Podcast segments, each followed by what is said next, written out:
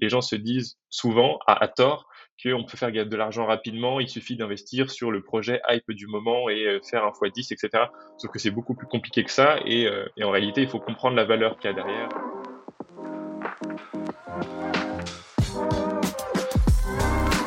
Bienvenue dans le Grand Bain, le podcast où on explore le monde des finances personnelles à travers le lien entre argent, investissement et épanouissement.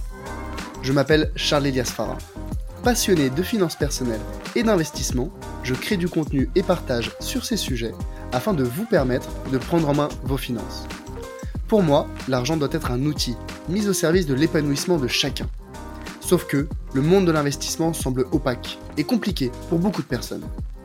Alors, avec mes invités, on va décrypter cet univers et te donner toutes les clés pour te permettre de te lancer. Donc si tu souhaites prendre en main tes finances et commencer à investir intelligemment, tu es au bon endroit. Dans ce nouvel épisode du Grand Bain, je reçois Willy Lebon, jeune entrepreneur à l'origine de la newsletter BitMarket, un média qui décortique le monde du Web3 et des cryptos. Pas de panique, cet épisode s'adresse aussi bien à des débutants complets en crypto qu'à des investisseurs qui souhaitent passer à la vitesse supérieure. Gros programme dans cet épisode, on va expliquer avec des mots simples ce que sont le Web3 et les cryptos, pourquoi il est de plus en plus important de s'informer sur ces sujets, et tu sauras si investir en crypto est fait pour toi. C'est parti Bonjour tout le monde et bienvenue dans Le Grand Bain. Aujourd'hui, j'ai le grand plaisir d'avoir comme invité Willy Lebon. Salut Willy. Salut, ça va? Ça va Charles? Super, merci. Alors écoute euh, Willy, euh, bah, je, peux, je peux te laisser te, te présenter rapidement. Ouais, alors euh, je suis assez jeune, j'ai 22 ans.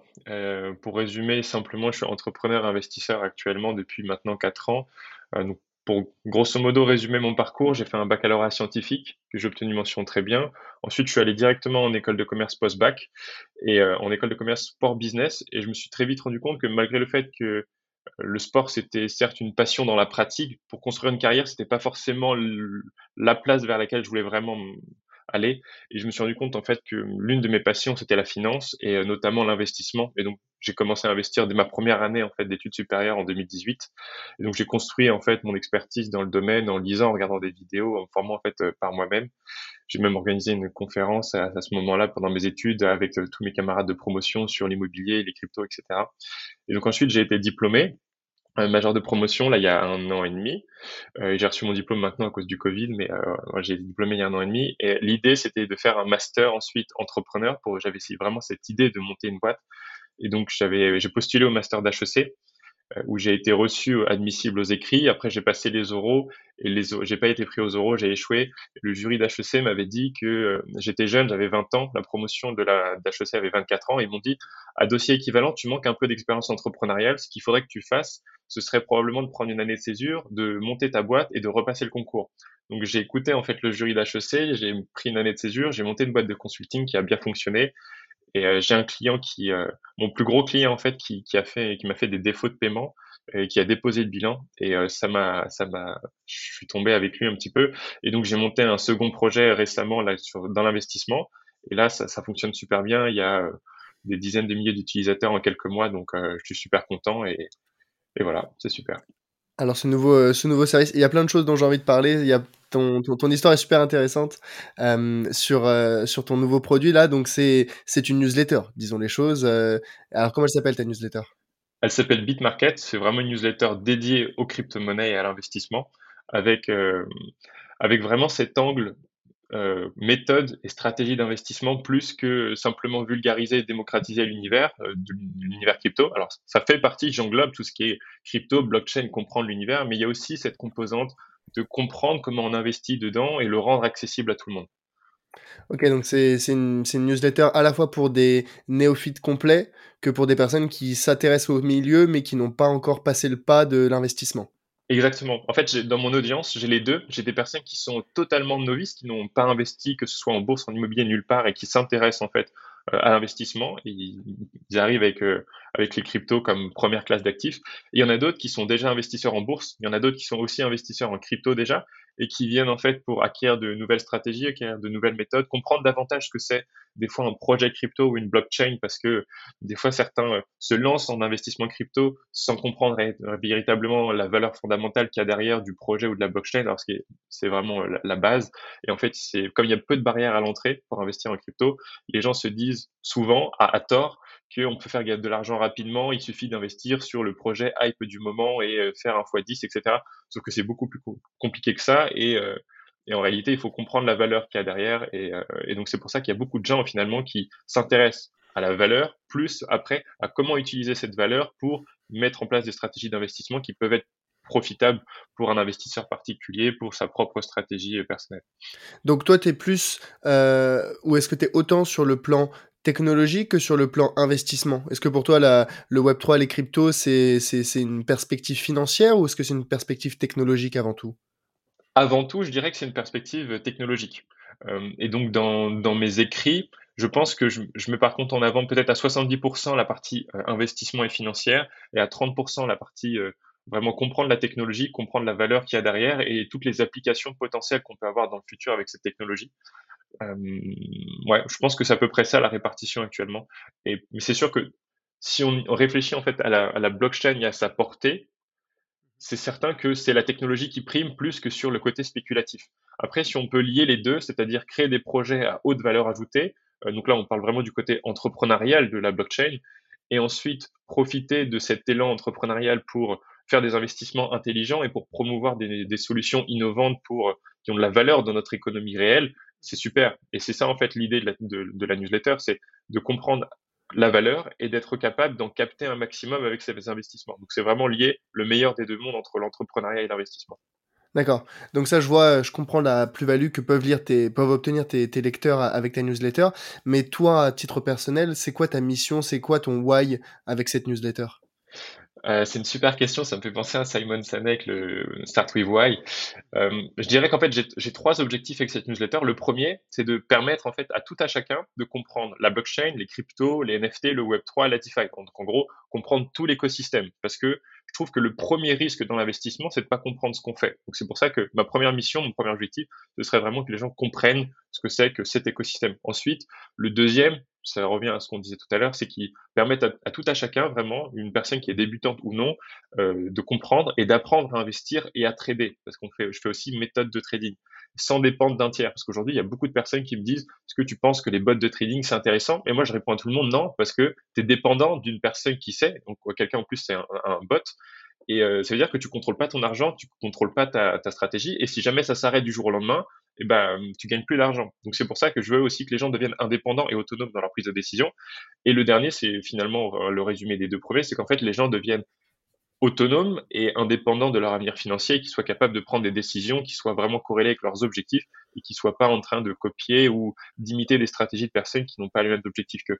Ouais, donc, euh, donc vraiment une un, objectif à la fois de démocratisation du secteur euh, de, de, l'industrie et, euh, et donner les clés, les cartes en main à, à, chacun pour pouvoir se lancer dans cet univers de l'investissement Web3. Exactement, c'est ça. Et en fait, j'ai pensé le service comme si moi je me, en fait, je me suis vu quand je me suis lancé il y a quatre ans et je me suis dit, quel serait l'outil génial que je pourrais avoir qui me permettrait de gagner du temps? Parce que moi, personnellement, quand j'ai commencé il y a 4 ans, évidemment, j'étais un, néophyte total. Et donc, j'ai fait beaucoup d'erreurs classiques qui m'ont coûté du temps et de l'argent, ce que j'appelle en fait moi le coût d'apprentissage. Et je me suis dit que ce coût d'apprentissage, on pourrait véritablement le réduire et l'économiser en fournissant des clés, des, donc des guides méthodologiques d'investissement, de stratégie, des erreurs psychologiques, des erreurs techniques. Et c'est pour ça qu'en fait, la philosophie de la, de, de la newsletter, c'est que apprendre de ses erreurs, c'est bien, mais apprendre des erreurs des autres, c'est encore mieux. Donc c'est pour ça que l'idée, c'est que je partage mes erreurs pour faire économiser à mon audience un coût d'apprentissage important. Ça, c'est vraiment le premier point. Et le deuxième point, c'est que récemment, donc quand j'ai récemment, c'est sur les deux dernières années, il y a un boom des cryptos. Ça s'est vraiment démocratisé. On en entend parler partout sur les réseaux sociaux. Et ça, c'est pas uniquement positif parce qu'il y a eu énormément de ce que j'appelle moi des vendeurs de rêves des gens sur YouTube qui ont commencé à ce qu'on appelle chiller des projets, donc qui sont payés pour parler de projets, des gens qui vendent des formations mais qui n'ont pas de résultats probants, qui n'ont pas d'expertise et qui vendent ça des, des sommes considérables et qui en fait profitent de la hype des cryptos pour faire de l'argent sur le dos des communautés en vendant des choses qui n'ont aucune valeur. Et je me suis dit, c'est dommage parce que l'écosystème crypto est totalement nouveau, ça apporte une énorme valeur. Les gens ne comprennent pas cette valeur-là, mais ils se font avoir avec des, des marketeurs qui, qui sont là pour profiter de la situation. Donc je me suis dit, il faut vraiment sortir un service de qualité qui s'oppose drastiquement à tous ces gens qui promettent des résultats complètement illusoires et euh, vraiment apporter de la valeur concrète aux gens et euh, sans, sans que ce soit payant parce que tout est gratuit. Et euh, voilà. Ouais, tu, tu, me fais penser, tu me fais penser à Nabila qui a été, qui a reçu sa belle amende là, je crois de 20 000 euros pour avoir bah, justement chillé un projet où c'était une plateforme, plateforme de, plateforme d'exchange euh, crypto où euh, elle avait fait la promotion sur ses réseaux sans parler, sans expliquer expressément que c'était un, un, placement de produit. Euh, et elle s'est fait redresser par l'autorité des marchés financiers avec une, une petite amende de 20 000 euros. mais qui était, je pense, dérisoire par rapport au cachet qu'elle a dû toucher en parallèle. Mais bon, passons. Donc, ok, super intéressant. Donc, là, il y, y, a plein de sujets dont j'ai envie de parler, mais je pense que c'est important pour nos auditeurs de reposer les bases et de savoir de quoi on parle. Et donc, euh, je voudrais, euh, Willy, que tu, nous expliques brièvement, concrètement, avec des mots simples, qu'est-ce que c'est le Web 3, qu'est-ce que c'est les crypto-monnaies et qu'est-ce que c'est les NFT. Ok, super. Euh, alors, pour le Web 3, je pense que la philosophie générale du Web 3, pour que ce soit compréhensible pour tout le monde, c'est de redonner le pouvoir et la souveraineté aux utilisateurs. Euh, grâce à la technologie blockchain. je vais expliquer ce que c'est que la blockchain un petit peu après, parce que selon moi, c'est vraiment ça l'innovation du 21e siècle, c'est le Web 3 qui est en fait qui est lié à la blockchain. Et pour comprendre en fait vraiment l'intérêt et les enjeux du Web 3, il faut d'abord comprendre toutes les évolutions du web par lesquelles on est passé. Donc pour résumer simplement, il y a d'abord eu le Web 1 évidemment, donc ça c'était autour des années 90-2000. L'utilité du Web 1 c'était de consulter du contenu sur Internet, on pouvait faire uniquement ça. Et donc euh, l'objectif, c'était vraiment de digitaliser, de connecter toutes les informations entre elles. Mais il y avait une limite, c'est qu'on n'avait aucune interaction possible entre les utilisateurs sur Internet. Et donc c'est là que le Web 2 est apparu, donc entre depuis les années 2000 jusqu'à aujourd'hui. Et donc là, l'utilité, c'est d'une, on peut consulter du contenu comme sur le Web 1, mais on peut aussi commenter et publier du contenu sur Internet. Donc là, l'objectif, c'était vraiment de connecter tous les utilisateurs en leur donnant la parole. Et là, par contre, il y a des grosses limites au Web 2. C'est pour ça que le Web 3 apparaît ensuite c'est qu'en fait, sur le Web 2, toutes nos données personnelles et nos contenus ne nous appartiennent pas. Parce que si les réseaux sociaux sont gratuits, c'est parce que ce sont nous, ce sont nous les, produits. Et donc c'est ça le vrai problème, c'est que les GAFAM, donc les grosses entreprises, Google, Amazon, Microsoft, etc., en fait vendent nos données personnelles sur notre dos et font beaucoup d'argent. Parce que je crois que j'avais des chiffres en tête en 2020, je crois que le, le marché de la data personnelle était autour de 200 milliards, donc c'est énorme. Et donc en fait on est la, vente de données, elle est, véritablement énorme et on n'a pas le contrôle ni la propriété sur notre contenu parce qu'il est hébergé sur ces réseaux sociaux, donc sur Instagram, Facebook. Et donc, si jamais Instagram décidait de censurer nos contenus ou de supprimer nos comptes, eh ben, tout ce qu'on avait produit disparaît du jour au lendemain. Donc, c'est en ça que d'une, on n'a pas le contrôle sur nos, nos, contenus. On est dépendant en fait de ces plateformes et surtout, on utilise nos données personnelles euh, sans notre autorisation. Et donc, c'est en ça que le Web 3 apparaît pour essayer de résoudre tous ces problèmes.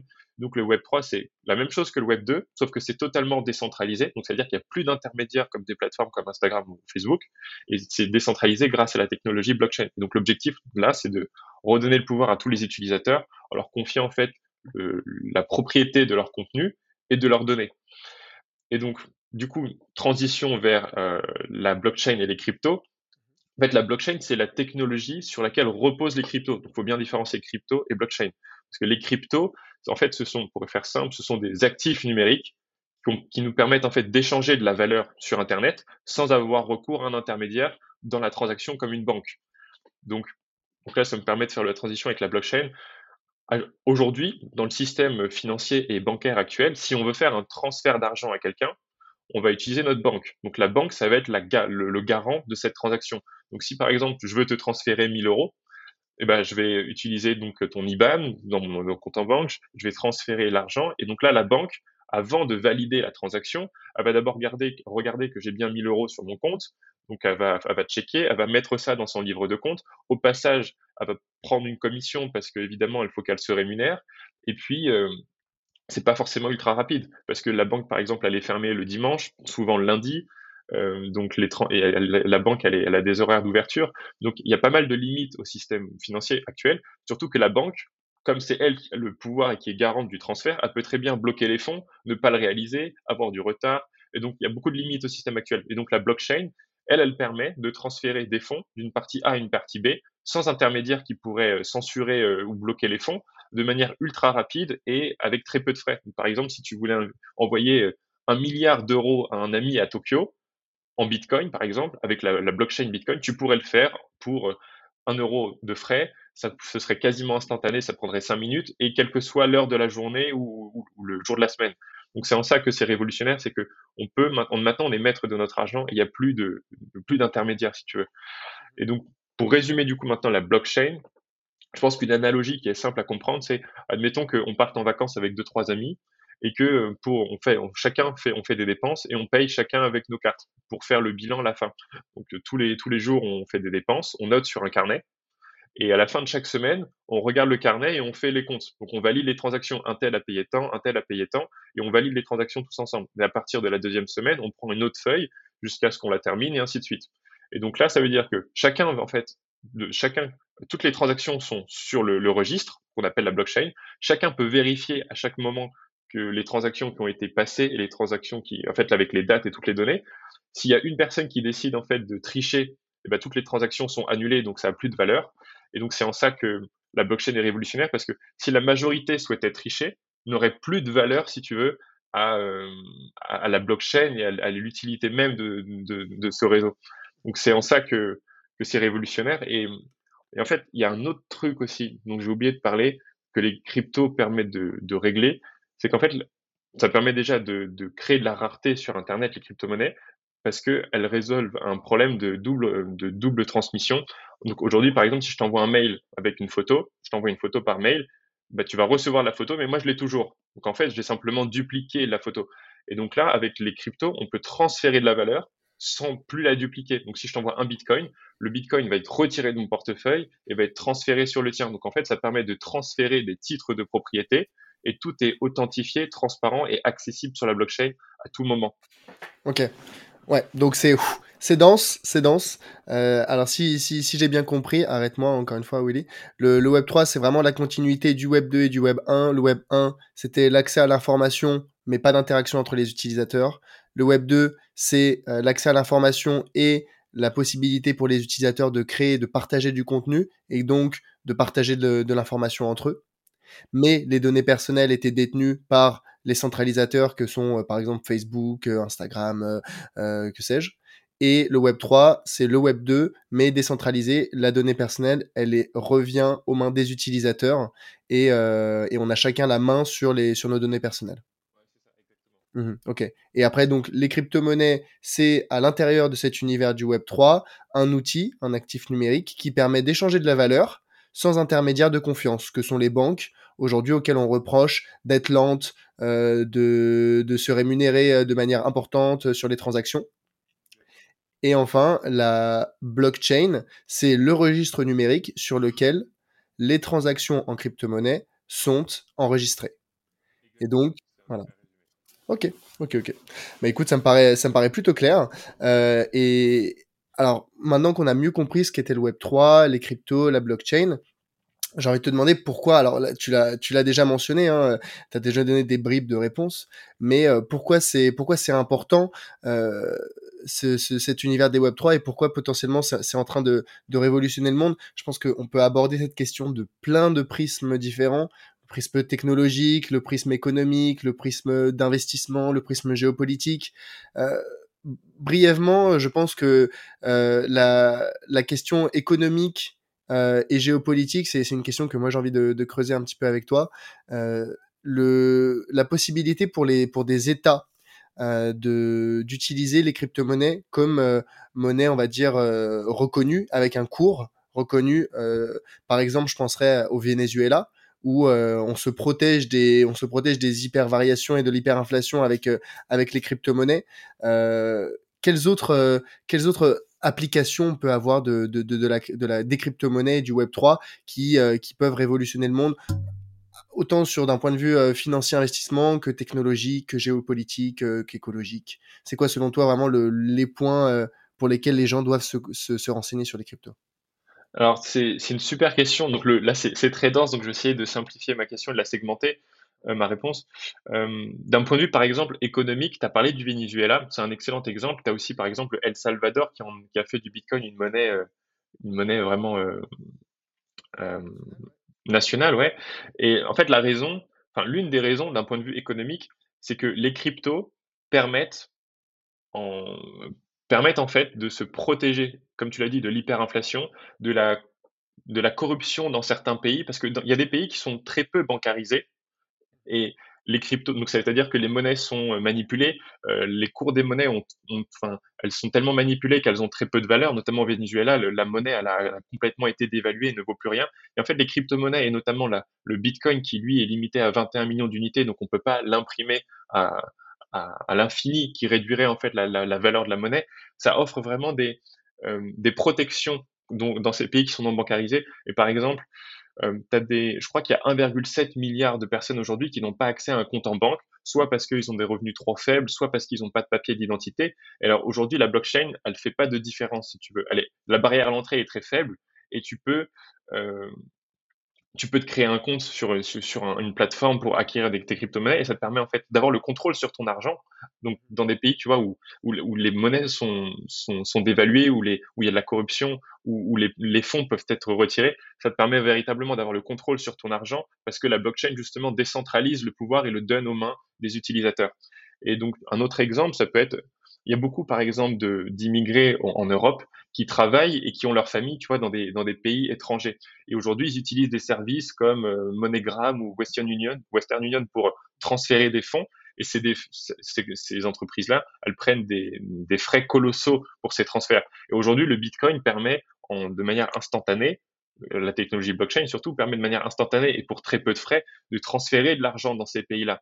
Donc, certes, d'une, c'est une manière de se protéger de la- de l'hyperinflation. Ça permet de garder le pouvoir et le contrôle sur son argent dans les pays non bancarisés, mais aussi dans les pays bancarisés, ça a beaucoup de valeur parce que, par exemple, en Europe, on a la BCE, donc la Banque Centrale Européenne, qui, elle, imprime continuellement de l'argent. Donc, c'est-à-dire que plus on produit de l'argent, plus on dévalue sa valeur. Et donc, plus il y a de l'argent en circulation, plus les prix augmentent, ce qu'on appelle l'inflation. Et donc, quand on est européen, il y a une grande incertitude quant à la, vraiment la quantité d'argent qui va être imprimé en plus chaque année et qui va continuer en fait de diminuer notre pouvoir d'achat. Et donc, tout ça, c'est centralisé par la Banque centrale. Et donc, c'est là où le Bitcoin, même dans les pays bancarisés, a une vraie importance parce qu'on sait par avance que le Bitcoin, il est capé à 21 millions d'unités. C'est-à-dire qu'il n'y aura jamais plus de 21 millions de Bitcoin qui seront produits. De deux, euh, on sait que sa production, elle est divisée. On connaît en fait son rythme de production. On sait que sa production, elle est divisée par deux tous les 210 000 blocs minés. Donc, on reviendra peut-être un peu sur le minage plus tard. Mais grosso modo, tous les quatre ans, la production de Bitcoin divisée par deux. Donc, en fait, on a une offre qui diminue avec une demande en augmentation. Et, en plus, c'est un système qui est décentralisé. Donc, euh, on connaît à l'avance la, quantité de monnaie qui va être émise sur le marché et à quel rythme. Donc, ça s'oppose vraiment dans, nos pays euh, développés à, ce à quoi on est habitué. Après, tu me... Ouais, exactement. Après, tu m'as parlé aussi du prisme écologique. Et le prisme écologique, souvent, on reproche à la technologie blockchain d'être très euh, énergivore et d'être très consommatrice en énergie. Mais si on compare, par exemple, au système euh, bancaire classique, euh, j'avais vu des, stats qui disaient que le Bitcoin consommait deux fois moins, le, enfin, la technologie blockchain liée au Bitcoin consommait deux fois moins. Je crois qu'on est autour de 113 terawatts par an sur le Bitcoin. On était à deux fois plus sur, sur le système classique. Et là, il y, a une, étude qui vient de sortir il y, a, il y a deux semaines, je crois, une étude qui a été menée sur les quatre dernières années qui, montre qu'en fait, euh, le système bancaire classique produit 50, enfin, utilise 56 fois plus d'énergie que le Bitcoin. Donc en fait, déjà en termes de, de consommation, le Bitcoin c'est déjà beaucoup moins que toute l'industrie classique traditionnelle de la finance. Et on, ce qu'il faut noter aussi, c'est que dans le Bitcoin, 76% de, l'énergie qui est utilisée, elle provient d'énergie verte. Donc c'est en ça qu'il faut nuancer le fait que d'un point de vue écologique, le Bitcoin c'est pas très euh, environnemental friendly comme on pourrait dire. Mais, euh... mais, mais, pourquoi, euh, pourquoi dans ce cas-là, euh, on entend euh, tellement le fait que le, les, les crypto-monnaies, et entre autres le Bitcoin, euh, sont, sont énergivores et sont euh, négatifs pour le, pour l'environnement? Pourquoi est-ce qu'on entend ça si finalement 76%, les trois quarts de l'énergie est verte et ça consomme deux fois moins que le, que le système bancaire? Est-ce que c'est juste un, un biais de perception de la population ou est-ce qu'il y a un sous-jacent, il y a, il y a quelque chose de, pour soutenir cette, cette méfiance écologique? Je pense qu'il y a un biais qui est alimenté aussi par euh, peut-être des fois de, la méconnaissance dans, les médias, des informations qui sont un petit peu lancées. Parce que par exemple, pourquoi en fait le, technologie Bitcoin consomme de l'énergie? C'est parce qu'il y a des, ce qu'on appelle des mineurs, donc c'est des ordinateurs qui sont connectés entre eux, donc qui sont vraiment euh, alimentés par de l'électricité, donc on branche à des prises, et qui du coup, quand on voit des photos de fermes de minage, donc plein de, de mineurs qui sont connectés entre eux, on se dit ok, ça consomme une, quantité d'énergie folle et ça doit être, euh, c'est pas forcément bon pour les, Les médias, les médias manipulent l'image en montrant des, des, photos de, comme tu dis, de fermes de minage où, euh, où on voit des, dizaines, voire des centaines d'ordinateurs tourner à plein régime toute la journée et on se dit mais attends ça c'est forcément euh, extrêmement mauvais pour euh, pour la planète. Mais juste pour pour pour revenir sur le plan économique et géopolitique, pour conclure ce que tu disais là sur les le fait que des, des, des personnes qui ont besoin, qui n'ont pas accès à un système bancaire traditionnel pour envoyer des fonds, moi je le je le vois je le vois très bien avec avec le Liban et la crise euh, et la crise actuelle euh, au Liban.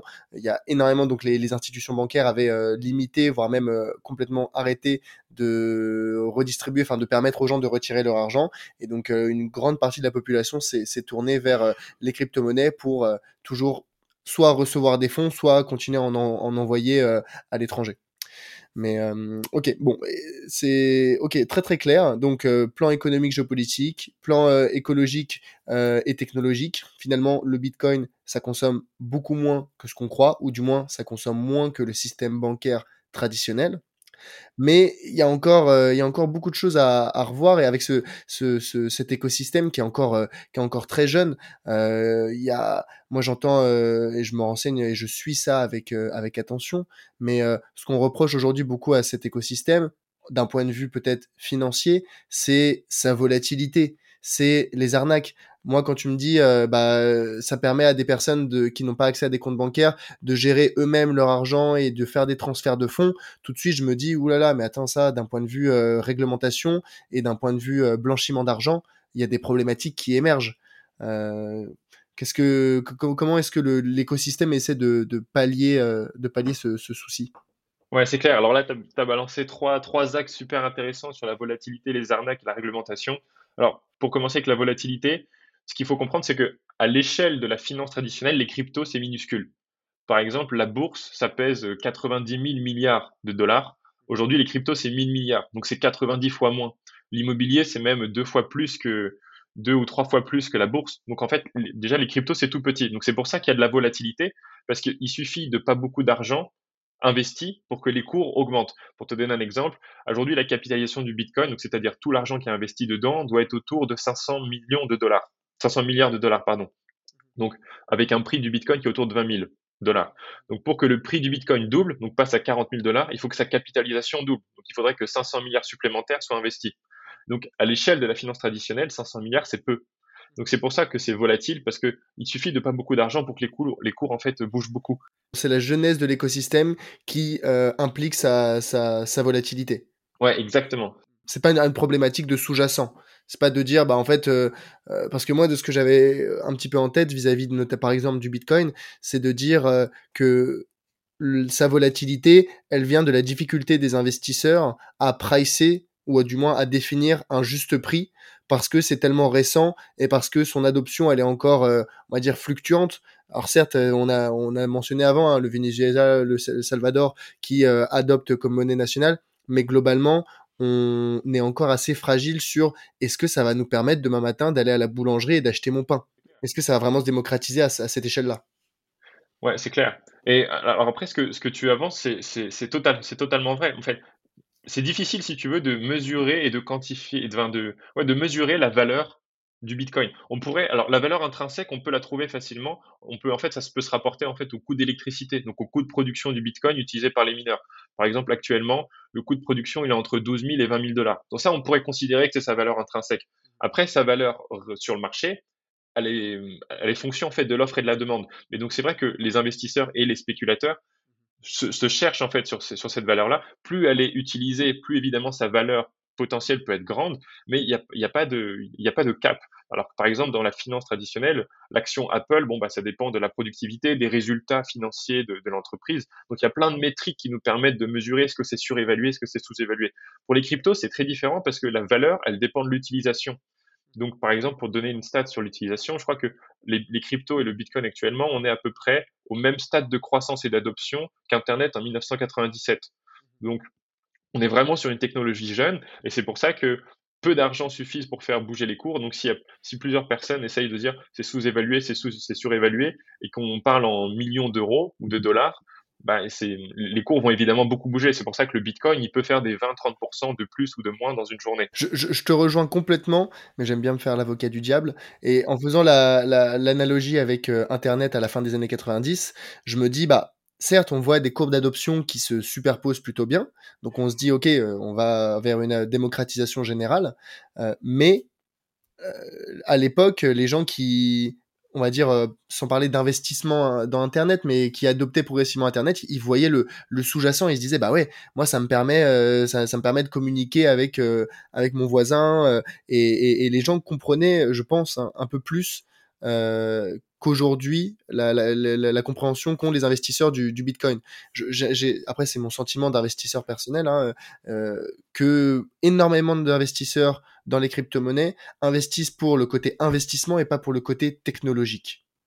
Euh, et donc, le fait que les gens ne comprennent pas ou pas suffisamment le sous-jacent, bah, leur réaction en tant qu'investisseur, elle s'en retrouve euh, soit démesurée, soit, euh, soit euh, trop, trop sensible au, à, la, à la psychologie de l'investisseur finalement.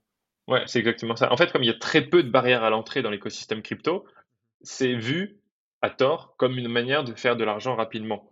Et donc c'est pour ça qu'en fait le côté spéculatif prend vraiment le dessus sur la partie technologique. Mais je pense qu'avec le temps et avec l'adoption et avec la démocratisation de cet univers, ça va justement se, tasser. Et c'est pour ça que le Bitcoin sera de moins en moins volatile avec euh, plus il y aura d'adoption, plus il y aura de capitaux investis, plus son cours va se, va se maintenir.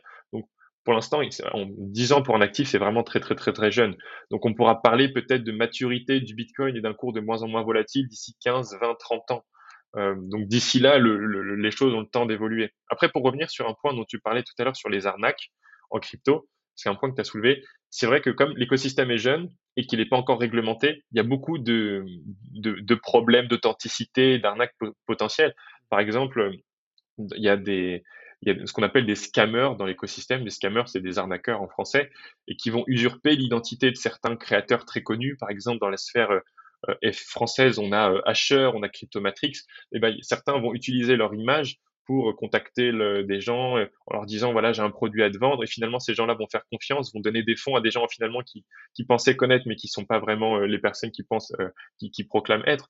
Et donc donc ça c'est ce type d'arnaque là après on a aussi le phishing c'est-à-dire admettons tu as un compte sur Binance et ben tu vas recevoir un mail de Binance qui te dit connectez-vous pour euh, tatati telle information. En fait c'est un, un faux mail. Tu vas te connecter avec tes identifiants. On va te voler tes identifiants. Et puis après on va pouvoir te, voler toutes tous tes fonds. Donc il y a, y a plein de, il y a plein d'arnaques potentielles aujourd'hui. Il y a aussi des projets dans lesquels tu vas investir et sur lesquels tu vas pas pouvoir retirer ton argent parce que dans les contrats, dans les smart contracts, bah c'est, c'est, c'est, tu vas le, si tu l'analyses, tu vas te rendre compte que tu peux partir. Donc il y a plein d'arnaques auxquelles il faut faire attention évidemment. Bah après il y a aussi des arnaques dans le système tradi euh, enfin financier, euh, dans la finance traditionnelle. Hein, euh, ça c'est, c'est, c'est pas nouveau quoi, il y a toujours eu.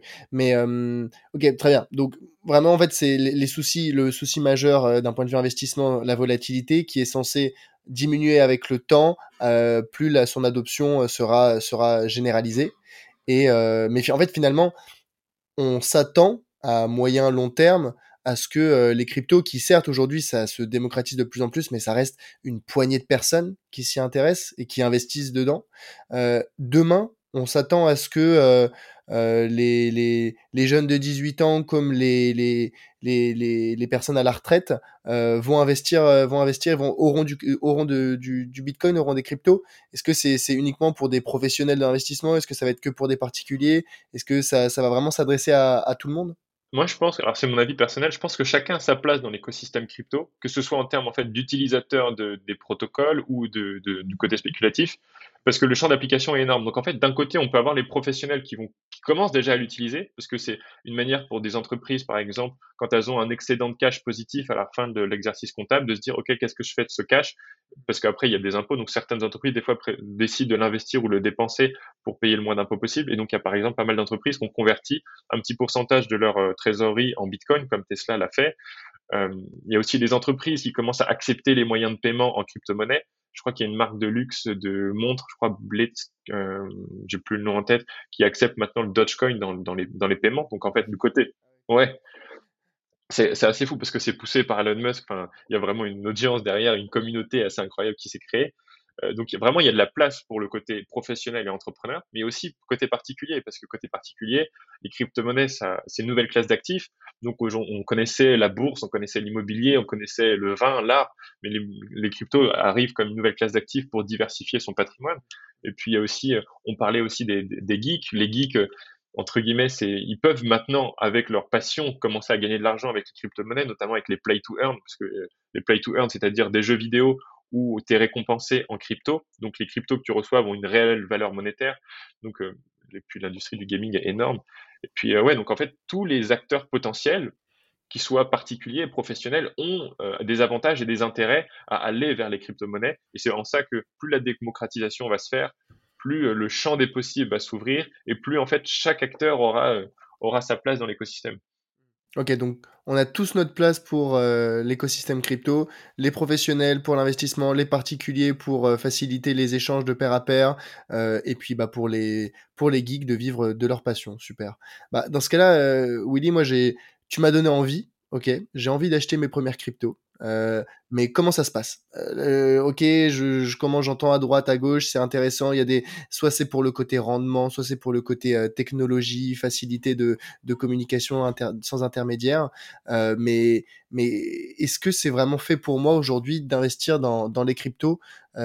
Quelles sont les, les conditions pour savoir si je devrais investir en crypto ou pas?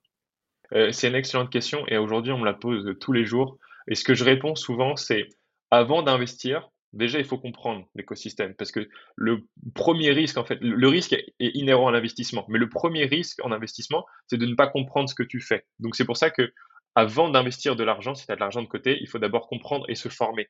Et un autre, sujet sur lequel il faut vraiment être formé en crypto-monnaie, c'est que la majorité des projets crypto aujourd'hui sont en réalité des tests et n'ont pas de produits fonctionnels. Et donc leur valeur, elle est uniquement due à l'offre et la demande, vraiment de, la spéculation à court terme. Et là, ce qui va provoquer la croissance d'une crypto, la valeur d'une crypto pour laquelle, la seule raison pour laquelle la valeur d'une crypto va croître sur le long terme, c'est avec son utilité. Donc plus une crypto est utilisée, plus son potentiel de hausse va être élevé. Et donc c'est pour ça que investir sur des projets qui n'ont pas de valeur fondamentale, par exemple comme le Dogecoin, c'est quasiment un synonyme de perte en capital parce que il y a bien un moment donné où euh, l'utilité de ce projet va, est, nulle et, euh, et, donc il n'y aura pas de création de valeur si tu veux. Donc ça c'est utile pour des spéculateurs, des traders qui se fichent de la valeur fondamentale, qui vont acheter bas, revendre haut. Euh, mais pour des investisseurs, faut faut en fait le meilleur conseil ce serait de comprendre la technologie et d'utiliser du coup cette connaissance pour investir uniquement sur des projets et des blockchains qui ont vraiment qui créent de la valeur, qui ont vraiment une valeur technologique et qui ont potentiellement sur le long terme de l'utilité. Je pense notamment au Bitcoin et à l'Ethereum qui sont les maîtres dans, dans l'écosystème. Après, pour te donner quelques pistes, euh, évidemment, l'idée c'est d'investir un pourcentage raisonnable de son capital et de, de diversifier sur plusieurs classes d'actifs. Alors c'est quoi raisonnable, euh, un pourcentage raisonnable? En crypto, moi, raisonnable, je pense que ce serait entre 5 et 10% de son capital. Après, pour ceux qui veulent une exposition pour avoir plus de risques, donc pour avoir plus de gains, donc potentiellement euh, accepter plus de risques, on peut peut-être aller jusqu'à 20% de son capital en crypto. Mais l'idée, c'est vraiment de considérer les cryptos comme une classe d'actifs à part entière, mais qui, est, qui fait partie d'une stratégie globale d'investissement avec la bourse, l'immobilier, etc. Euh, voilà. Après, un autre conseil, c'est surtout de créer sa propre stratégie d'investissement et de pas suivre les conseils d'une personne qui n'a pas le même capital, pas forcément les mêmes objectifs, pas le même horizon d'investissement, qui n'a pas la même tolérance au risque. Donc, c'est vraiment d'essayer de personnaliser sa stratégie. Ouais, donc c'est vraiment euh, d'abord comprendre euh, dans quoi on investit. Ça, c'est une règle fondamentale, que ce soit en investissement en crypto, mais aussi c'est valable euh, en, sur les marchés traditionnels, en bourse ou même dans l'immobilier. On investit que dans des choses qu'on comprend. Et donc, peut-être qu'aujourd'hui, les cryptos les plus simples à comprendre, ou du moins celles qui sont le mieux documentés et sur lesquels on sait le plus de choses sur le, par rapport à leur situation actuelle et à leur avenir, euh, ça serait le Bitcoin et l'Ethereum. Moi, à titre personnel, euh, j'ai, j'ai presque la très, très, très, très grande majorité de mon portefeuille crypto, c'est du Bitcoin et de l'Ethereum parce que je n'ai pas envie de passer trop, trop, trop de temps à me renseigner sur euh, beaucoup, beaucoup de projets. Comme tu l'as dit, il faut se renseigner avant d'investir. Et, euh, je pense qu'aujourd'hui, voilà, Bitcoin et Ethereum, c'est un peu les, les, deux, les deux valeurs euh, sur lesquelles on a le plus d'informations et sur lesquelles c'est le plus facile de, de se renseigner. Mais ça reste des, actifs très volatiles. Donc, 5, 10% de son portefeuille. Moi, je trouve que c'est une, une, bonne allocation. Mais encore une fois, ça dépend de chaque type, chaque, chaque profil. Les, les, les, les, jeunes qui veulent prendre des risques, ils peuvent, euh, ils peuvent faire un petit peu plus. Et plus on avance dans le temps, euh, moins, euh, moins il faut dédier, allouer une part importante de son portefeuille à des actifs, à des actifs risqués. et dans ce cas-là, donc, ok, je comprends. Bon, c'est, c'est, ça me semble m'intéresser. J'ai, là, je comprends un petit peu. Faut me renseigner. Bon, maintenant, je suis sûr, je veux acheter. allez, ceci n'est pas un conseil en investissement, mais je veux acheter du Bitcoin et de l'Ethereum comment je fais? Ça se passe où euh, Où je vais? Je vais, j'appelle mon banquier. Comment ça se passe? Alors, il y, a des, plateformes, donc ce qu'on appelle des, plateformes centralisées, euh, par exemple comme Binance, FTX, QuantFury, donc qui sont des plateformes qui permettent de se créer un compte et d'accéder directement au marché crypto et donc euh, de, déposer des fonds et d'acheter des cryptos tout simplement.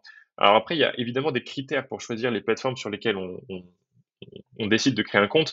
D'abord, le premier critère à regarder, c'est la sécurité. Parce que quand on dépose de son argent, même si, enfin, à partir du moment où on, décide d'investir son argent, avant même qu'il soit investi, il faut savoir sur quelle plateforme il est hébergé et comment il est sécurisé. Euh, et donc, voilà, pour les plateformes, faut, ce qu'il faut regarder, notamment, on a, il y a un site qui s'appelle CoinGecko qui classe les plateformes par ordre de, confiance, euh, avec ce qu'on appelle un trust score qui va jusqu'à 10. Et donc, évidemment, il, il suffit d'utiliser, enfin, il faut utiliser les plateformes qui sont les plus sécurisées. Ensuite, il faut regarder la liquidité. Donc la liquidité, c'est euh, est-ce qu'il y a suffisamment de liquidité sur cette, plateforme pour que mes ordres puissent être euh, exécutés sans faire trop bouger les cours? Donc pour donner un exemple, si je veux acheter pour un milliard de milliard d'euros de Bitcoin, est-ce que la plateforme sur laquelle je vais acheter il y aura un milliard d'euros de vente en face pour que mon ordre d'achat puisse passer? Donc ça, c'est super important parce que s'il n'y a pas la liquidité suffisante, l'ordre ne pourra pas passer. Alors peut-être, ouais, c'est, très clair. Pour, euh, pour peut-être un petit peu encore simplifier le, le principe de liquidité, c'est à quel point euh, je vais avoir de la facilité à vendre ou à acheter un actif. C'est une bouteille, une bouteille de vin d'un millésime extrêmement rare.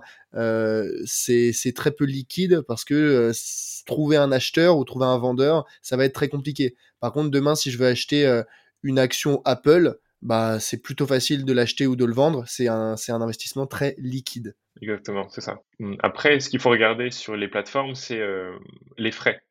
Les frais, c'est une partie non négligeable des choses qu'il faut regarder parce que ça va considérablement grignoter la rentabilité des investissements qu'on fait. Donc, par exemple, les frais à regarder, c'est sur les frais de dépôt. Est-ce qu'il y a, il y a des frais, par exemple, si on dépose en carte bleue, euh, la majorité, pour dire 99% des plateformes prennent des frais et prennent 1,8% de frais sur chaque dépôt en carte bleue. Et certaines ne le font pas, par exemple Quantfury, je pourrais en parler un petit peu après. C'est la raison pour laquelle moi j'investis quasiment, enfin tout mon capital en fait est investi, mon capital long terme, je l'investis avec Quantfury. Après je le sécurise avec d'autres manières, mais on le verra peut-être après.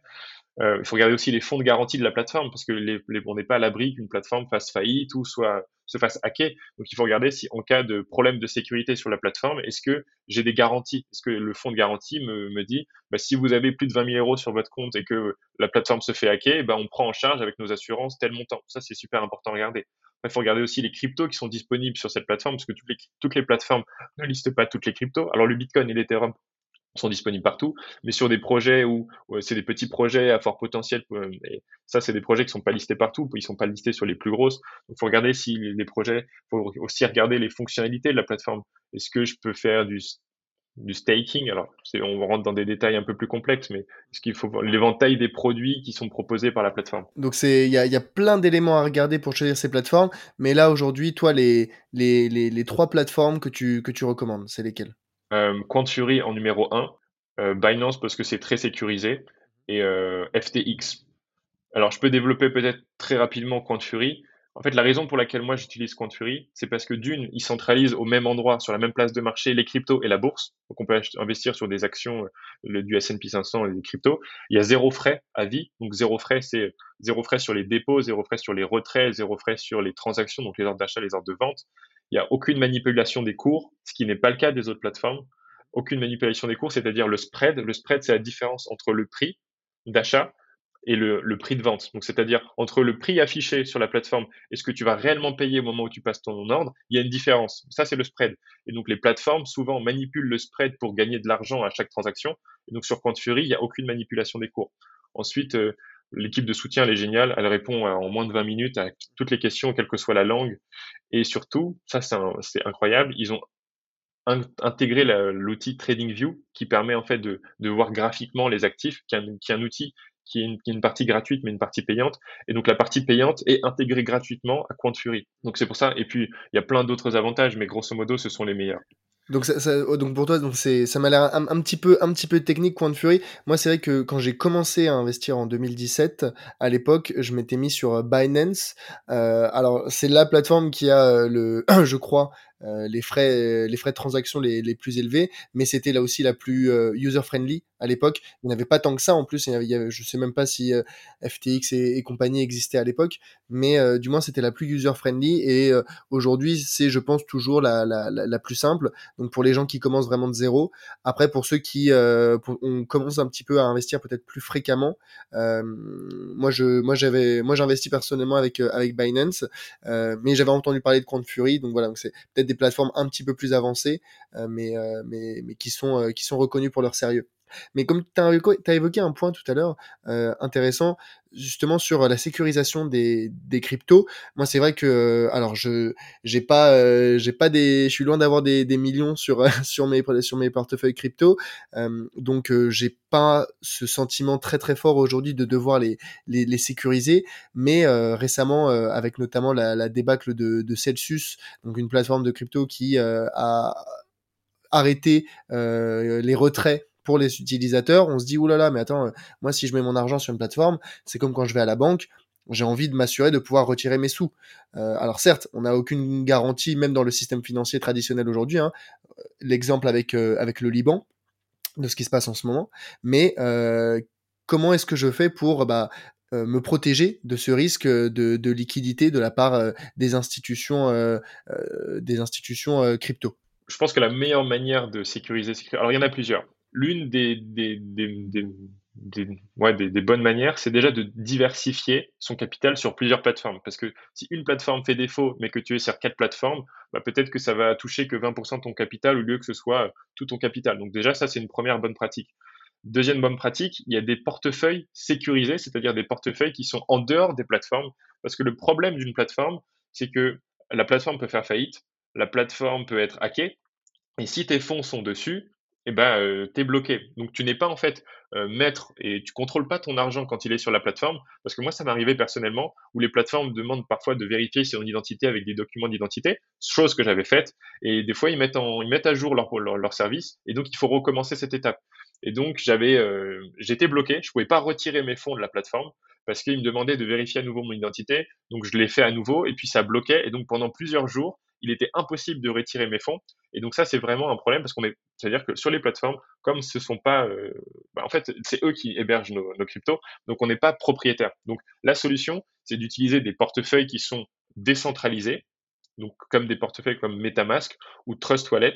Donc ça, c'est des portefeuilles où quand on crée son compte, c'est gratuit, on obtient euh, ce qu'on appelle une seed phrase, donc c'est 12 mots euh, accolés la suite, les unes les uns après la suite des autres et qui nous permettent d'accéder à notre portefeuille. Et donc là, c'est génial parce que d'une, c'est-à-dire que là, on est propriétaire à 100% de nos cryptos parce que c'est décentralisé, donc c'est pas sur une plateforme comme Binance.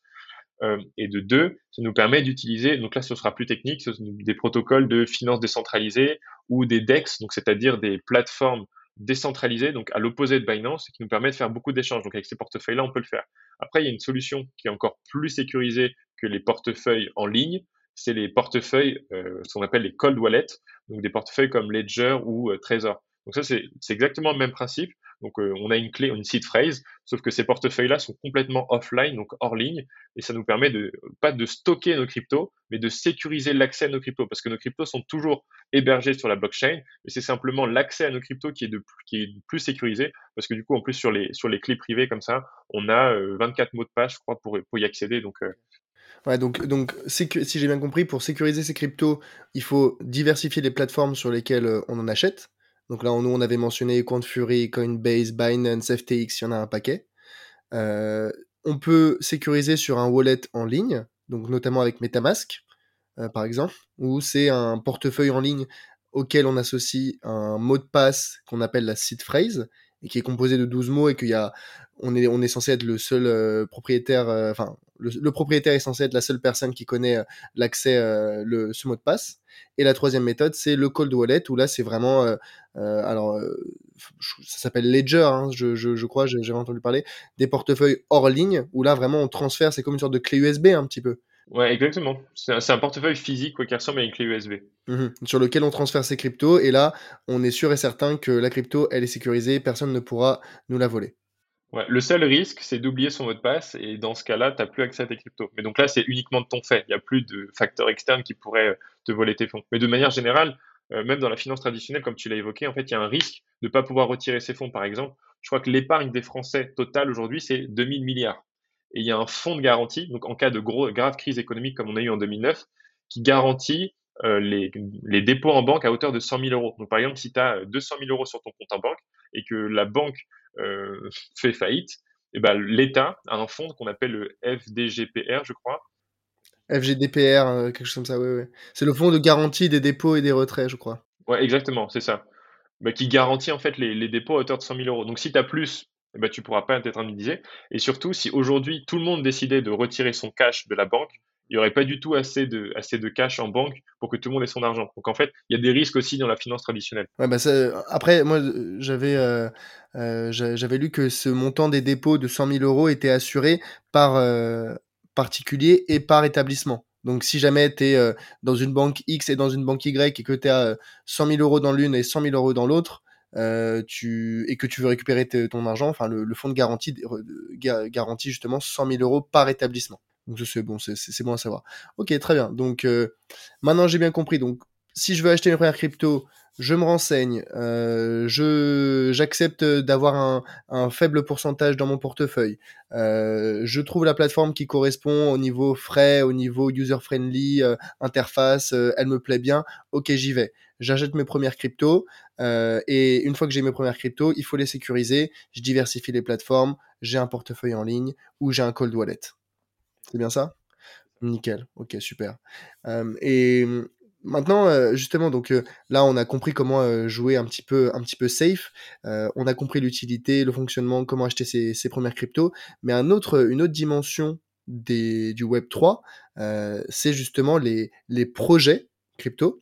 Et donc, alors moi, à titre personnel, j'ai investi, j'ai investi dans des dans des projets crypto. On va en parler juste après. Mais est-ce que tu peux nous expliquer un petit peu déjà quelle différence entre les crypto-monnaies et un projet crypto? Un projet, c'est une entreprise. Une entreprise vraiment au sens euh, littéral du terme. Et euh, les, les, projets crypto, ce sont souvent en fait des logiciels. On pourrait les résumer à des logiciels, donc des entreprises qui commercialisent des logiciels parce que les projets crypto sont donc sur la blockchain, c'est en fait des, des suites d'algorithmes qui apportent de la valeur. Donc, euh, par exemple, je peux te donner un exemple de, de produit. Donc, donc pour, pour résumer, c'est des entreprises qui ont des employés réels, des développeurs et qui développent vraiment leurs produits sur la blockchain, qui s'apparentent en fait à un code informatique, etc. On va pas rentrer dans ces détails-là, mais je vais te donner un exemple de projet, par exemple, sur lequel euh, alors, c'est pas du tout sponsorisé, hein, absolument pas. C'est simplement un, un, un, une crypto sur laquelle moi j'ai fait mes recherches fondamentales et sur laquelle j'ai investi. Euh, c'est une crypto qui s'appelle Veracity et qui a développé trois produits fonctionnels. Donc c'est pour ça vraiment il y a une équipe derrière qui développe des produits sur la blockchain. Le premier, c'est qu'ils ont développé un portefeuille qui permet de générer actuellement un peu plus de 18% par an. Donc ça, c'est une première utilité. Donc c'est là, en fait, il faut vraiment regarder l'utilité du projet. Le deuxième produit qu'ils ont développé, c'est qu'en fait, leur token, donc c'est-à-dire euh, la crypto qui est adossée au projet, elle a une utilité aussi dans le gaming parce que cette crypto en fait elle est dans le dans le play to play to earn. Et donc en fait les gamers vont être récompensés en utilisant ils vont être récompensés dans cette crypto monnaie là pour avoir euh, joué à des jeux vidéo. Et les personnes qui visionnent les compétitions vont également être récompensées en cette crypto. Donc ça c'est la deuxième utilité. Et la troisième utilité c'est la plus importante c'est qu'en fait ils ont développé une technologie qui permet d'authentifier que les publicités en ligne sont vues par des humains et non par des robots. Parce qu'aujourd'hui, le marché, ce marché-là pèse 400 milliards de dollars, le marché de la publicité en ligne, et on estime que 40%, donc 160 milliards, de ces publicités sont visionnées par des robots. Donc, c'est-à-dire qu'en fait, les annonceurs payent des sommes énormes alors qu'il n'y a aucune conséquence directe commerciale parce que c'est des robots qui les visionnent. Et donc cette technologie, elle permet vraiment d'authentifier que les gens, enfin que les, publicités sont authentifiées par des humains. Et donc c'est en ça que ça s'appelle le proof of view, et c'est en ça qu'il y a une vraie utilité dans ce projet. Ils ont obtenu en plus un brevet d'exclusivité pour les 17 prochaines années pour, pour développer le projet. Et donc là, on se rend compte qu'en fait, ce projet crypto, il a une mission, il a, trouvé en quoi sa crypto qui est adossée au projet a une utilité pour développer leur écosystème. Et donc là, on comprend vraiment l'importance en fait de faire des recherches fondamentales sur un projet pour comprendre à quoi il sert et en quoi il peut potentiellement sur le long terme avoir une croissance et un potentiel, une utilité. Alors super super intéressant, mais là euh, en tant qu'investisseur bon père de famille, je t'avoue que je me suis redressé sur ma chaise euh, quand tu m'as dit euh, une crypto qui fait 18% par an. Euh, c'est comment parce que bon 18% par an euh, c'est pas garanti on est on est d'accord euh, c'est quoi le, le, risque associé? Parce que euh, dans, dans, la bourse traditionnelle, on, on, rappelle un peu les ordres de grandeur. Euh, un investissement garanti, c'est aujourd'hui le livret A qui est à 1%. un investissement risqué, c'est par exemple la bourse qui est entre 8 et 10%, voilà, selon le, selon le scope. 18% par an sur, sur des cryptos où est-ce que je signe ou euh, où est le trick? Alors, c'est 18% garanti, mais il y a un gros risque. C'est parce que le rendement que tu vas toucher, tu le touches dans cette crypto-monnaie. Donc en fait, il est fonction de la valeur de la crypto-monnaie. Donc par exemple, si tu, tu, tu investis 1000 euros, tu vas toucher 18% par an. Donc sur les 18 donc ça représente 180 euros. Mais comme tu sais pas 180 euros que tu vas toucher, c'est l'équivalent dans la crypto-monnaie. Donc si la valeur de la crypto-monnaie s'effondre, bah, tu vas certes toucher 18% en token, mais euh, si la valeur diminue, au, au final, donc c'est ça le risque. C'est qu'en fait, il faut que la valeur du projet s'apprécie sur le long terme. Mais si la valeur du projet se déprécie sur le long terme, tu vas certes toucher 18% de ces tokens, mais qui vaudront de moins en moins cher. Donc c'est ça le risque. Ouais, donc c'est du, du 18%, pas de la monnaie fiat. Hein. Fiat, c'est l'euro, le dollar. C'est 18% en crypto. Ouais, exactement. Ok, d'une crypto qui est potentiellement très volatile. Exactement, qui est très très volatile parce que c'est un tout, c'est un projet qui est tout petit. Donc il suffit là, s'il y a 20 millions qui a investi sur le projet, le projet fait x2, donc c'est vraiment tout petit. Ok, donc ça c'est, on, a le, on a un risque de, de, donc de volatilité dans les projets crypto, mais qui est lié intrinsèquement euh, à la crypto, euh, à la crypto associée. Euh, c'est quoi les, les, les, autres risques auxquels tu pourrais penser liés à, des projets crypto? Il y, a un phénomène très classique qu'on appelle le pump and dump. Alors le pump and dump, c'est des projets crypto qui justement veulent se lancer. Et en fait, avant de parler du pump and dump, il faut comprendre pourquoi le cours d'une crypto augmente et pourquoi il diminue. En fait, la raison pour laquelle il augmente, c'est parce qu'à une période donnée, il y a plus d'acheteurs que de vendeurs. Et inversement, s'il diminue, c'est qu'il y a plus de vendeurs que d'acheteurs. Donc les projets crypto, pour se faire connaître, ils vont faire des campagnes marketing. Donc ils vont payer des influenceurs ou des gens qui ont vraiment des grosses audiences sur les réseaux sociaux pour promouvoir le projet et donc driver des capitaux vers leur projet qui puissent prendre de la valeur.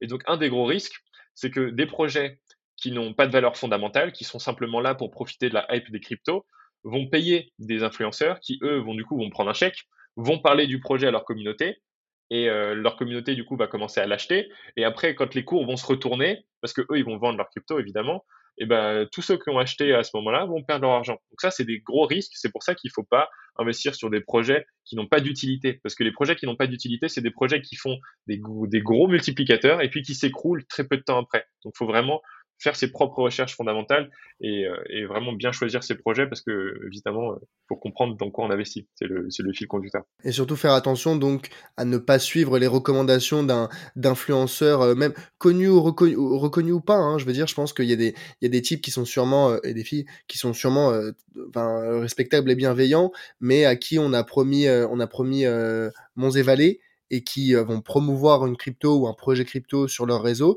Et via leur communauté, ça va créer un, appel d'air euh, d'intérêt pour, pour ce projet. La valeur va de la crypto ou du projet euh, va exploser. Et c'est à ce moment-là qu'on se retrouve avec des, des, créateurs de ce projet qui peuvent bah, tout, tout vendre, tout retirer et se tirer avec la caisse, quoi, tout simplement. C'est exactement ça. Ça, c'est un fléau. C'est un fléau en crypto qui, qui ruine des gens qui sont pas éduqués sur ce plan-là. Ouais, bien sûr, bien sûr. Donc toujours faire ses recherches, savoir si le projet est sérieux. Alors, comment savoir si un, si un, si un projet est sérieux? Moi, j'avais en tête de se renseigner avant tout sur l'équipe des fondateurs, euh, les personnes qui sont derrière le projet, voir s'ils ont, euh, parce qu'en général c'est des données qui sont accessibles, euh, de plus en plus, il y a une, un souci de transparence vis-à-vis des, des, des, créateurs de projets crypto, justement pour ce problème de sécurisation et de se dire, OK, si jamais je mets mon visage, mon nom euh, sur Internet en disant c'est moi qui suis à l'origine de ça, il y a moins de chances que derrière je me tire avec la caisse. Et donc, euh, regardez donc l'intérêt du projet, enfin le, le, le vrai sous-jacent, euh, sa mission, les, les équipes les, les fondateurs, quoi d'autre? Dans les fondateurs, surtout, ce qu'il faut regarder, c'est, alors certes, leur identité, mais surtout leur expérience passée. C'est est-ce qu'ils ont les compétences et les références pour mener un projet technologique jusqu'à son terme? Il euh, faut regarder aussi le réseau de partenaires et d'investisseurs du projet. Ça, c'est donc les, partenaires, ce qu'on appelle aussi les advisors, donc les conseillers du projet et ceux qui ont investi. Donc souvent, c'est des fonds d'investissement. Les fonds d'investissement qui ont investi dans le projet avant qu'il soit rendu public, est-ce que c'est des projets qui sont des fonds d'investissement qui sont sérieux? Il faut regarder l'historique des projets dans lesquels ils ont investi et voir où est-ce qu'ils en sont aujourd'hui. Est-ce que c'est des projets qui sont morts ou est-ce que c'est des projets qui, qui ont maintenant une super croissance? Ça, c'est super important à regarder. Après, comme tu le soulignes, il faut regarder évidemment l'utilité du projet. Et donc ça, on, on peut, le, voir dans ce qu'on appelle le white paper, donc c'est le papier blanc, donc c'est une forme de business plan et de business model du projet qui explique à quoi ça sert et, comment euh, toute l'économie qu'il y a autour du projet. Donc, il faut regarder s'il a une règle, s'il répond à une solution sur la blockchain. Est-ce qu'il a une utilité justement qui créera une demande sur le long terme? Est-ce que le projet a été audité? Donc, s'il y a des, des, entreprises qui auditent les projets et qui regardent en fait dans le code informatique de leur blockchain, euh, est-ce qu'il n'y a pas des vulnérabilités qui pourraient provoquer euh, des hacks? Donc il faut regarder en fait si le, projet a bien été audité et si oui, est-ce que toutes les erreurs ou, qui ont été euh, identifiées par l'entreprise, est-ce qu'elles ont été euh, corrigées? Il euh, faut regarder aussi s'il y a des mises à jour régulières sur leur blockchain. Donc ça, on peut le voir avec le site, GitHub. Donc ça permet de voir si l'équipe continue activement de développer le produit. Donc, évidemment, si on investit sur un projet et qu'on se rend compte que ça fait six mois qu'ils n'ont pas publié de mise à jour, c'est pas un signe avant-coureur. Enfin, c'est c'est pas un bon signe. Euh, ensuite, l'un des trucs les plus importants à regarder dans ces recherches fondamentales, c'est ce qu'on appelle le tokenomics. Alors le tokenomics, ça veut dire l'économie du token. Donc le token, c'est la crypto. Et il faut regarder en fait comment sont répartis les, différentes cryptos qui sont émises. Donc il y a, y a, un montant fixe souvent euh, de, de cryptos qui vont être émis sur le marché. Et il faut regarder euh, comment ils sont répartis Donc, ils vont être répartis en proportion, par exemple, 10% à l'équipe fondatrice, 10% aux partenaires, 10% en trésorerie, 10% alloués au marketing, et ainsi de suite. Et il faut regarder en fait que parmi tous les parties prenants, il n'y en ait pas un qui détienne une majorité de, de ces cryptos, parce que si c'était le cas, ça veut dire qu'à un moment donné, ils pourraient vendre d'un coup toutes ces cryptos et faire chuter les cours. Et en fait, tous les investisseurs qu'on appelle les retail, donc les investisseurs particuliers, pourraient en fait se faire euh, tout perdre à cause d'un gros investisseur qui détiendrait la majorité des cryptos. Donc ça, c'est super important à regarder, que en fait, la tokenomics soit vraiment bien équilibrée. Euh, ensuite, il faut regarder la roadmap, c'est-à-dire est-ce que, euh, est-ce que le, les étapes détaillées du projet sont cohérentes et correspondent en fait aux objectifs du projet? Est-ce que c'est réaliste aussi par rapport aux moyens qu'ils ont? Et le dernier point, ce serait regarder les réseaux sociaux. Donc, est-ce que euh, ils ont une communauté qui est croissante? Est-ce qu'il n'y a pas des faux followers? Donc, ils n'auraient pas acheté de faux followers pour euh, avoir une belle vitrine extérieure euh, par rapport à, de potentiels investisseurs qui souhaiteraient investir? Donc, faut regarder si, en fait, le truc le plus simple, c'est de regarder le, ratio entre le nombre d'abonnés et les, interactions sur le post. Donc, like, commentaire. S'il y a un compte qui a 100 000 abonnés mais qui a que 10 commentaires et 10 likes, bon, il y a un problème. Donc voilà, c'est probablement les, plus grandes pistes à regarder pour ces recherches fondamentales. En fait, euh, de ce que, de ce, quand, quand, je t'écoute parler, euh, j'ai presque l'impression que la finance décentralisée, ou du moins euh, ici l'investissement dans les projets crypto, se rapproche énormément de ce que je, moi, de ce, dont moi je connais, ce que je connais un petit peu mieux, qui est euh, par exemple l'investissement en private equity. Euh, là, c'est des startups, c'est vachement jeune, c'est des projets. On regarde avant tout les fondateurs, on regarde s'ils ont une roadmap, on regarde euh, si leur projet tient la route. Là, la différence par rapport à, un, à, de l'investissement en private equity où on va plutôt s'intéresser soit à des institutionnels, soit à des investisseurs plutôt, euh, même si c'est des particuliers, c'est quand même des, des, des, gens euh, formés et éduqués. Là, la différence, c'est que bah, la publicité, entre guillemets, de, pour un projet crypto, elle peut se faire sur les réseaux, elle se fait auprès des masses, et des masses qui ne sont pas toujours, pour ne pas dire très rarement, éduquées, sensibilisées sur les risques de perte en, en capital. Donc, euh, donc en fait, voilà, l'investissement en projet crypto, il faut le voir comme de l'investissement en private equity. Il faut se renseigner sur les fondateurs, sur le projet en lui-même, la whitelist, sur leur roadmap, quelles sont les évolutions du projet qui sont euh, prévues dans les mois, euh, dans les mois qui viennent, et la tokenomics, donc la façon dont ils gèrent la crypto, qui est associé, qui est adossé au, au projet. Ok, très clair, très clair. Euh, écoute Willy, je pense qu'on a fait, euh, ça fait déjà plus d'une heure qu'on se parle, euh, mais c'est, euh, mais c'est, hyper hyper intéressant. Je t'avoue là, j'aurais presque envie de faire un, un, un, deuxième épisode avec toi, mais euh, peut-être euh, là pour un petit peu, un petit peu boucler, pour les personnes qui veulent en savoir un petit peu plus et creuser euh, euh, encore un petit peu plus le sujet du Web 3, des cryptos, euh, quelles sont les ressources que toi tu pourrais recommander disponibles sur sur Internet? Alors en plus de ta newsletter Bitmarket, hein, qui que je que je recommande, quelles sont les ressources que toi tu utilises pour te former? Alors moi, à mes débuts, j'en ai utilisé beaucoup. Les plus sérieuses et les plus qualitatives, notamment sur YouTube, c'est gratuit. Il y a Asher qui est très très bon. Euh, il y a Cryptomatrix qui est excellent. Euh, il y a aussi Paul Crypto Formation qui est un excellent YouTuber. Euh, donc ça, c'est pour les ressources vidéo. Ensuite, pour les ressources écrites, il y a Cryptost. Cryptost est un excellent acteur du, de l'écosystème crypto en France. Et Cryptost a un super site internet avec un blog avec beaucoup de, ressources super pertinentes. Et ils ont aussi sorti un livre très récemment. Et leur livre, je l'ai lu. Il est hyper, hyper, hyper sérieux. Il est très solide pour comprendre honnêtement les cryptos, la blockchain, c'est euh, de manière vraiment euh, dense, pas uniquement euh, sur faire quelque chose de, de court. c'est vraiment quelque chose de une super ressource pour comprendre l'écosystème. Donc, en gros, globalement, je pense que ce sont les, les meilleurs. Ok, donc sur, sur YouTube, Asher, Paul Crypto Formation, et de manière sur un support écrit, Cryptost avec le blog et notamment leurs livres récents. Ouais, c'est ça. Ok. Et euh, alors peut-être toi euh, qui commences à avoir un peu de recul, un petit peu d'expérience dans le, milieu, euh, dans le secteur, quels sont selon toi les, conseils à ton toi, si tu pouvais t'adresser à toi-même il y a, à ton premier jour où tu as commencé à t'intéresser aux crypto, qu'est-ce que tu, te dirais comme conseil? Je pense que la première chose c'est avant d'avoir l'idée d'investir, faut se former. Parce que souvent on me demande, Willy, j'ai tant d'argent à investir, mais si tu étais à ma place, tu ferais quoi? Et ben moi je leur dis, je leur réponds à chaque fois, bah, déjà forme-toi pour être sûr de maîtriser et contrôler en fait tes stratégies et de surtout comprendre le risque qui est associé à cette stratégie. Parce que investir en connaissance de cause, il n'y a rien de mieux. Et ensuite, dans les bonnes pratiques, il y a euh, les cryptos, c'est tellement volatile qu'il faut prendre des bénéfices régulièrement. Donc la meilleure pratique, c'est par exemple quand tu fais x2 sur un investissement crypto, c'est de vendre 50% pour récupérer ton investissement initial.